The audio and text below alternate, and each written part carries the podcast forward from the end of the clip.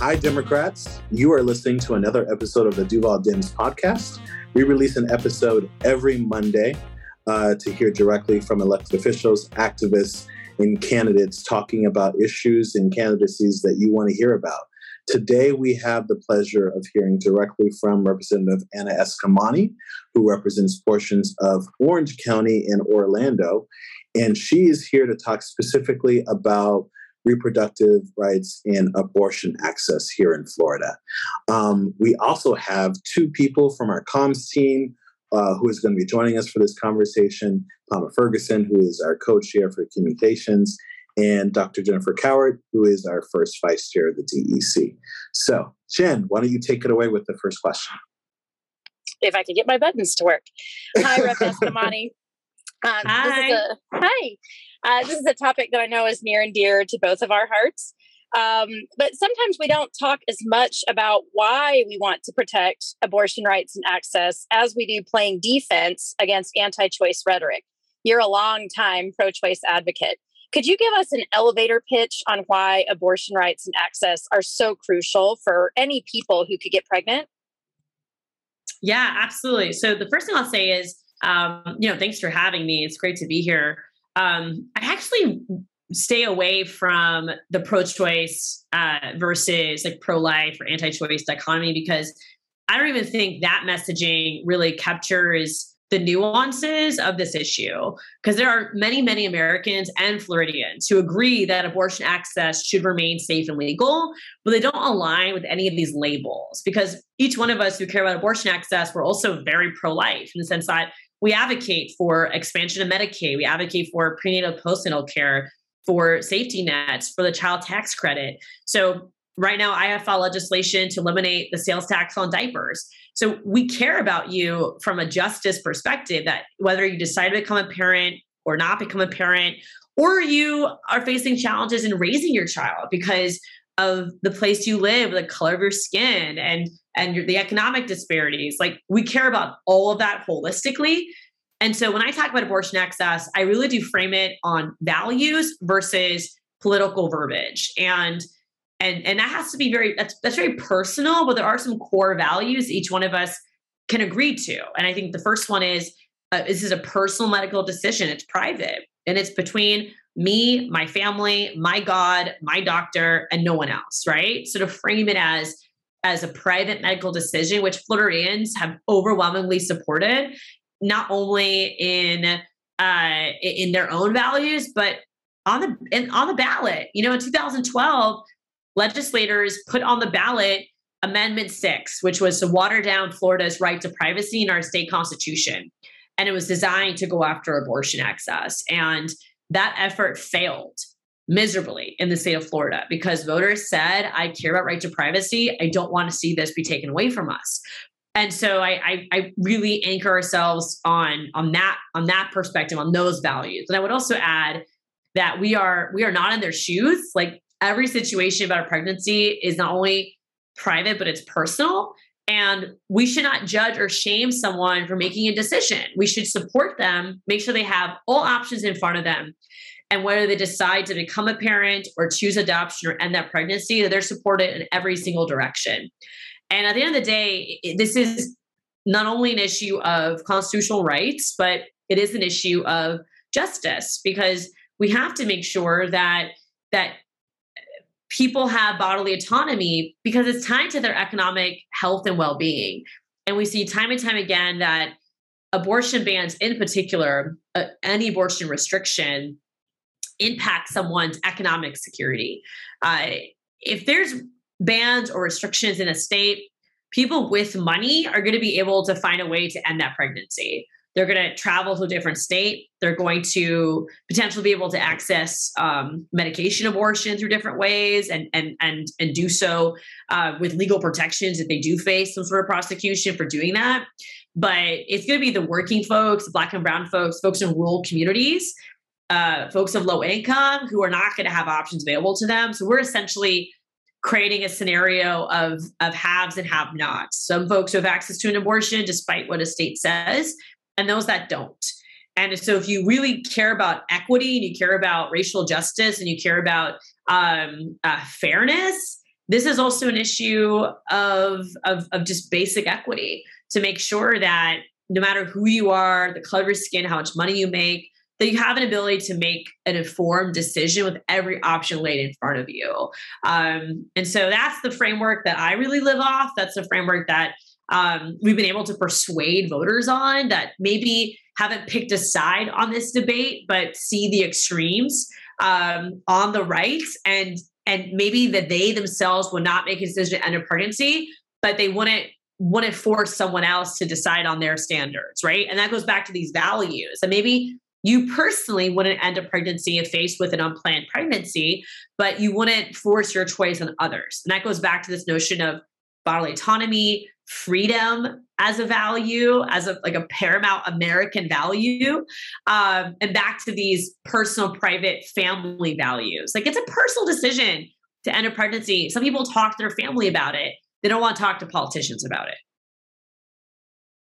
Thank you so much. I I, I really love that um, bringing that reproductive justice aspect into it because it's all about the health of the the person and the family. You know, we have people struggling with infertility, and we have people with you know unplanned pregnancies that are facing those decisions, and all of that uh, spectrum is part of those medical decisions.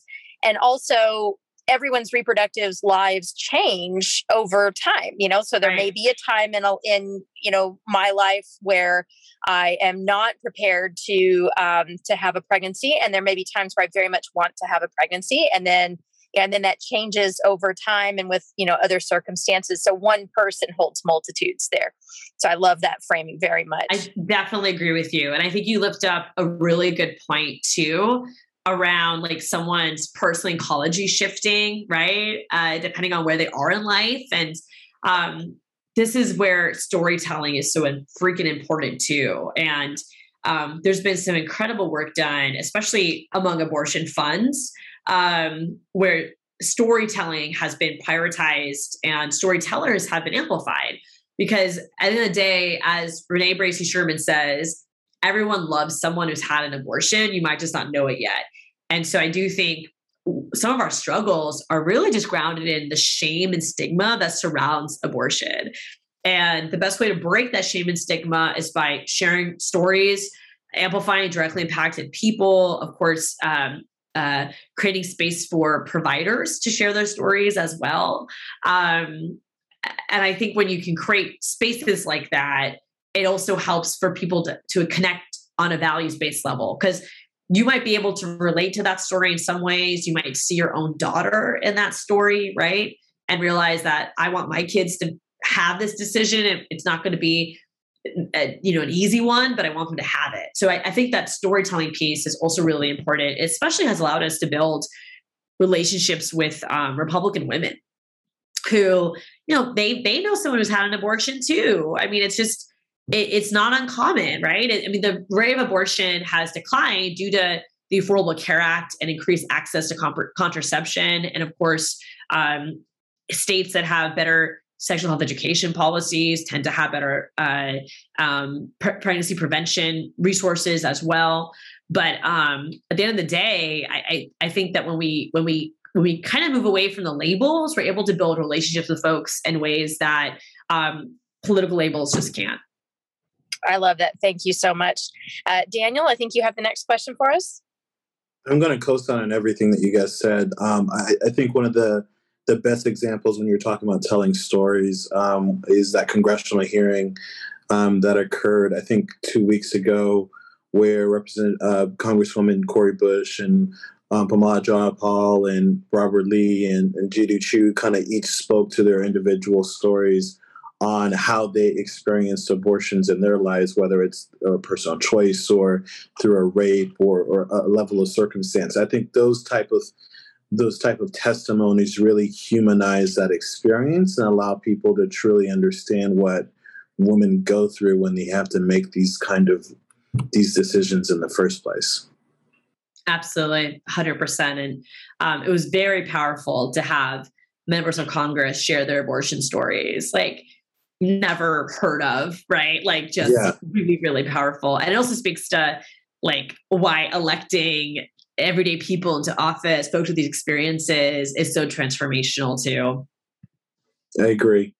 Um, but on the on the legal note, because we were talking, um, Jen kind of talks about it a little bit, but I, I wanted to expand on it. Um, uh, we've we've seen Texas pass this this this piece of legislation that essentially bans um, abortion after six weeks with no exemptions, and essentially creates a, a, a bounty type uh, system for for people to to really go after their neighbors for these type of procedures. Um, we saw the Supreme Court obviously not stay the, the ruling. Um, thankfully, the Biden administration, the Justice Department, um, got a win a couple weeks ago in a federal district court to, to put a stay on it. But uh, the Fifth Circuit um, removed that stay, and now they're going to the Supreme Court for a ruling. Um,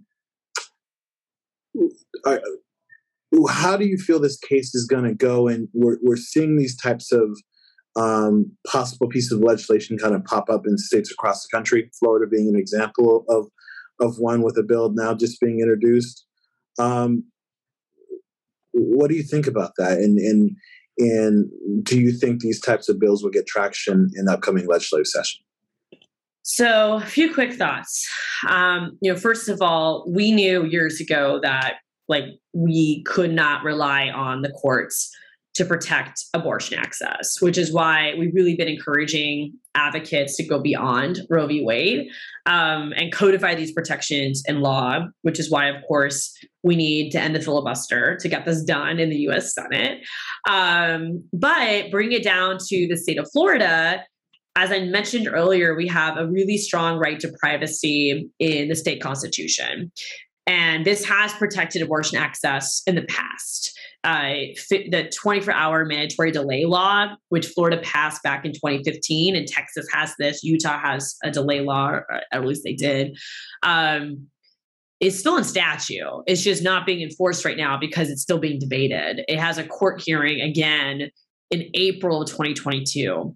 So this right to privacy has has not in the past not only canceled, but it's also delayed the implementation of anti-abortion uh, laws, including the 24-hour mandatory delay.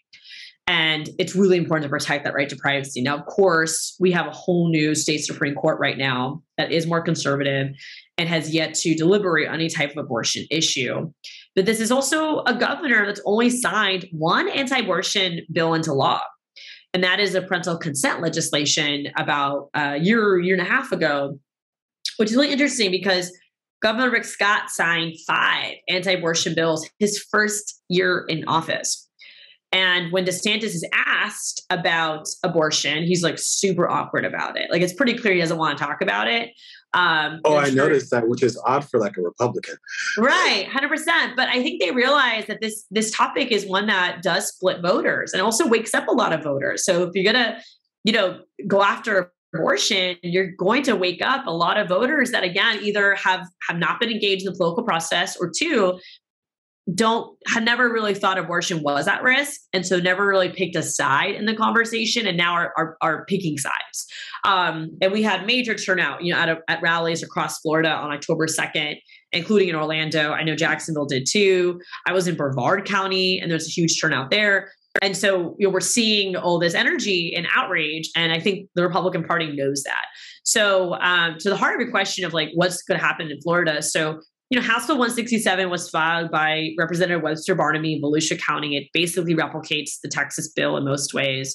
Um, but I really, I really caution um, those who care about abortion access to not just talk about the extremes of Texas because I don't think that's the version that's going to move in Florida. I've, I've already had multiple conversations with um, not just advocates, but even face to face conversations with Republicans and putting my position on the sand and basically stressing that if you're going to go after abortion, that we're not going to take this fight standing down. And the feedback to me, you know, has been unequivocally uh, anti-abortion on their side but they don't see Texas as the direction they're going to go. And It is likely going to be a 15 week abortion ban. Um, and you've already, you've already seen that type of rhetoric from Kathleen Passidomo, the incoming Senate president. Um, the Speaker of the House has been very cautious in how they've talked about abortion. And I think it's going to be a, a committee bill that potentially comes out of judiciary which Representative Erin Grall from Indian River County, who files all these bills, is the chairwoman of. Mm. And so I really uh, encourage advocates to speak about the issue of abortion access holistically, to stand against any new restrictions on abortion, knowing that abortion is already very restricted in Florida. Um, this has been a very interesting um, um, agenda that the right has tried to play in saying that abortion is not very regulated in Florida. Not true. abortion is heavily regulated in Florida. Um, you know, this the incoming speaker uh, tried to reference Europe as an example, saying that well, European countries have gestational limits and so forth. Such different examples in Europe. Uh, uh, many countries actually publicly fund abortions, and so you are better able to access an abortion early on in your pregnancy because finances aren't always a barrier for you. Um, you also have access to just preventive care in general because of uh, universal healthcare programs and so forth.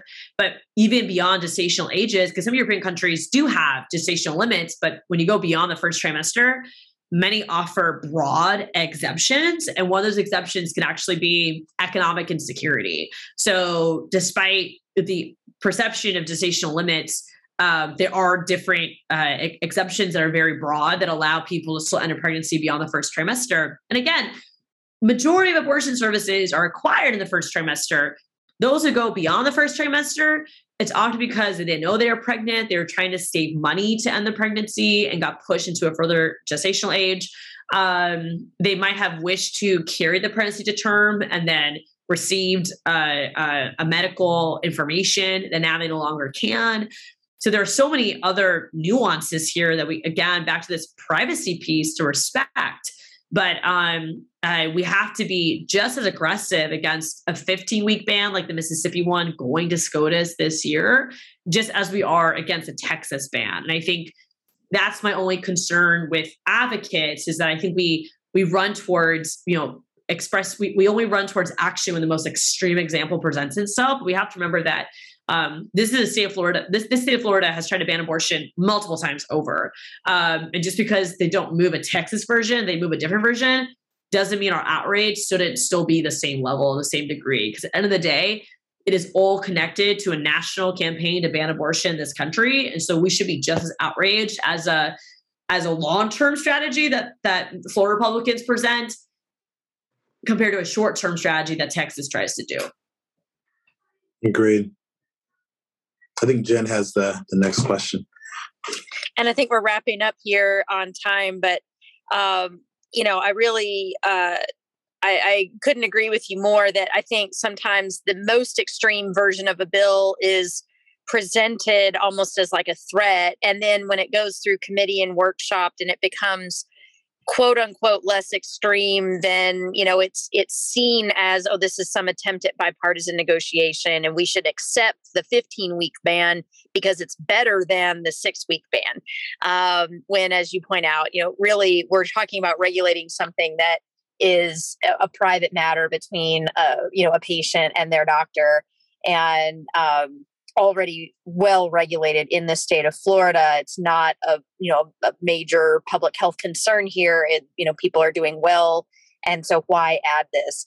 So I just want to close us out then, and I think you've already done a little bit of this, but can you call us to action here? Uh, you know, as allies, as advocates, as uh, maybe people who are in the space as Democrats who, uh, you know, maybe have never seen themselves in this, you know, kind of space before. What can all of us be doing to help right now prevent that that reality that you talked about in Florida or even beyond? What what can we do now to start taking action? So I spoke to um, some advocates today about this who are connected to the Tampa Bay Abortion Fund. Um, there's a few things you can do. I mean, first of all, uh, center advocacy on directly impacted people. And remember that um, the, the as the political debate continues there are still people who need this service right? So contributing to abortion funds sharing information on abortion funds whether in texas or in florida i think all that's very very valuable. Um, and then the advocacy side you know of course contact your state lawmakers like i think for this podcast most folks know to do that and are doing that. Um, but it's also about base building for 2022. So leverage this issue to build the base. Um, I would call inactive Democratic voters in Duval and I would tell them about this issue and ask if they're ready to vote in 2022 because based on our records, it says you're inactive and get them to reactivate their voter registration. Like we're doing that with my political committee, People Power for Florida, because I, I think that like the this moment of like building up to um, November 2022 is so important because it allows us to build a relationship with folks, not just on a campaign trail, but on issues and on their personal political power and efficacy. So it kind of gives us time to build a relationship with our community that maybe has been apolitical, not registered to vote, inactive, and to help them realize that they have a voice in this process and their voice is really important because they don't get plugged in now florida could very well ban abortion tomorrow right so um, i would leverage this time to not only focus on the inside strategy in the chamber but what's your outside strategy to build power upcoming to the 2022 election cycle and beyond. Um, I know in Duval, we have some very important races right now in the city council level. We have um, Representative Tracy Davis running for the state senate. And you know, that's going to create another open seat, right? So we have to make sure that there's also good Democrats elected to these positions and not folks that um, have a D next to their name, but don't actually up, uplift these values and vote anti abortion, which by the way, in Duval County, we had that.